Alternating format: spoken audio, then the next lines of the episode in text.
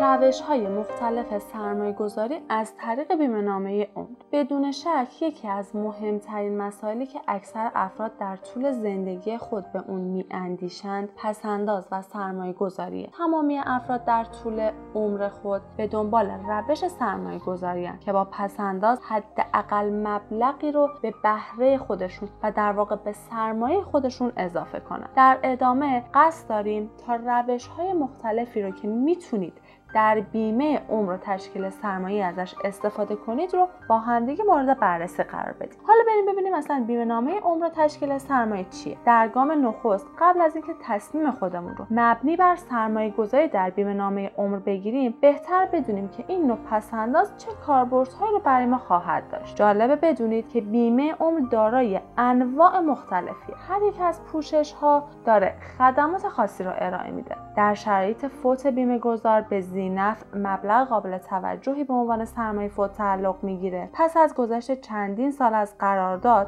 بیمه نامه عمر بیمه گذار می‌تونه بیمه خودش رو بازخرید کنه و در این صورت مبلغ قابل توجهی رو دریافت کنه. پس از بازخرید قرارداد بیمه نامه فسخ خواهد شد و بیمه گذار دیگر بیمه نامه عمر نخواهد داشت. بیمه گذار در صورت تمایل می‌تونه پوشش های اضافه تری همچون فوت بر سر حادثه از کار افتادگی و حتی بیماری های خاص رو هم توی پوشش بیمه نامه عمر خودش اضافه کنه. سرمایه گذاری در بیمه عمر از روش های مختلف امکان پذیره. البته لازم به ذکره که کلیت تمامی این روش ها یکیه و تنها تفاوت این روش ها سرمایه گذاری در بیمه نامه عمر مزایاییه که به اون بیمه نامه تعلق می‌گیره. بیمه گذارم از طریق سرمایه گذاری در بیمه نامه عمر خودش می‌تونه به تمامی این موارد دست پیدا کنه. حالا بریم ببینیم که بیمه نامه عمر و سرمایه گذاری از چه طریق می‌تونه آینده فرزندان ما رو تامین کنه؟ این روش سرمایه گذاری خود دارای روش های مختلفیه که از اونها می‌تونید به عنوان یه بیمه نامه عمر برای نوزادان بیمه نامه عمر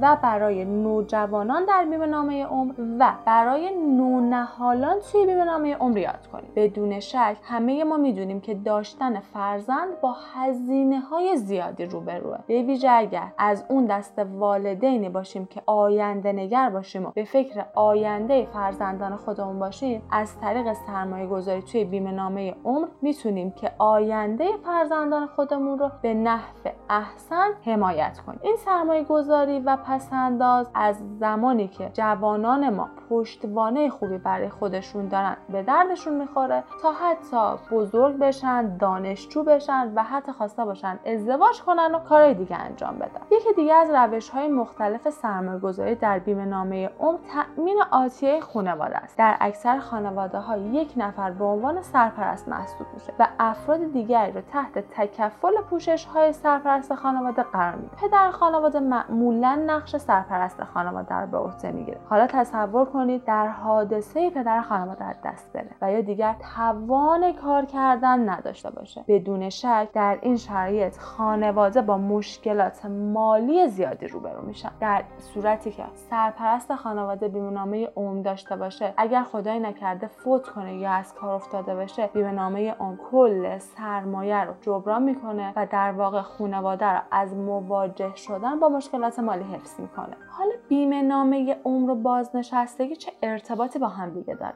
گاهی اوقات با خودمون میگیم اگر من زودتر بازنشست می‌شدم چه اتفاقی خوبی میافتاد؟ یکی از روش های سرمایه گذاری و پسنداز که نیازی به سی ساله طی شدن بازنشستگی نداره همین بیمه نامه عمر سرمایه است. برخی از شرکت های بیمه با بازخرید بیمه نامه عمر مستمری پرداخت می‌کنند که از این طریق می‌تونید شما یک حقوق بازنشستگی کامل را دریافت کنید. حالا بیمه نامه عمر و زنان خانهدار چه ارتباطی با هم دیگه دارن؟ قشر وسیع و پرجمعیتی از جمعیت کشور ما رو مسلما زنان خانهدار تشکیل دادن که نه درآمدی دارن و نه حتی سرپرست خانواده. مشکل پیش میاد برای تأمین مخارج زندگی خودشون. به همین خاطر ما بیمه نامه عمر تشکیل سرمایه رو برای گذروندن خرج و مخارج و تأمین آتیه فرزندان و حتی تأمین آتیه آینده خودشون هم به شدت توصیه می‌کنیم یکی دیگه از روش های سرمایه گذاری توی بیمه نامه عمر بیمه نامه عمر برای ازدواج کردن. حتما در جریان هستید که یکی از پرهزینه ترین رویدادهای زندگی افراد در زمانی که اونا ازدواج می‌کنن. اگر بیمه نامه عمر تشکیل سرمایه داشته باشید با اندوخته که دارید می‌تونید هنگام ازدواج کردن خودتون رو باز خرید کنید و از پس خرج و مخارجش به خوبی بر بیارید. حتی شما می‌تونید روی بیمه نامه عمرتون وام هم دریافت کنید. در صورتی که از طریق بیمه نامه عمر اقدام به پسنداز اندوخته خود می‌کنید می‌تونید در مواقعی که نیاز دارید از شرکت بیمه نامه وام دریافت کنید وام بگیرید. از مزایای وام شرکت اینه که شما لازم نیست. زامن یا وسیقه برای دریافت اون قرار بدید. پس از گذشت مدت زمان مشخص از آغاز قرارداد بیمه نامه عمرتون می‌تونید حدود 90 درصد از ارزش بازخریدی خودتون رو به عنوان وام دریافت کنید. در صورتی که ارزش بازخریدی شما پس از گذشت زمان معین 5 سال 10 میلیون تومن شد شما می‌تونید در این سال تا حدود مثلا 9 میلیون تومن وام از شرکت بیمه نامه عمر دریافت کنید. سود دو تا 3 درصدی به این وام تعلق می‌گیره که میزان اون سود به سرمایه گذاری تو بیمه نامه عمر شما منعطف و برمیگرده. و همچنین باید این رو هم بگم وامی که شما دریافت می‌کنید با یه سود 24 تا 25 درصدی به صورت اقساط پرداخت میشه. بدون شک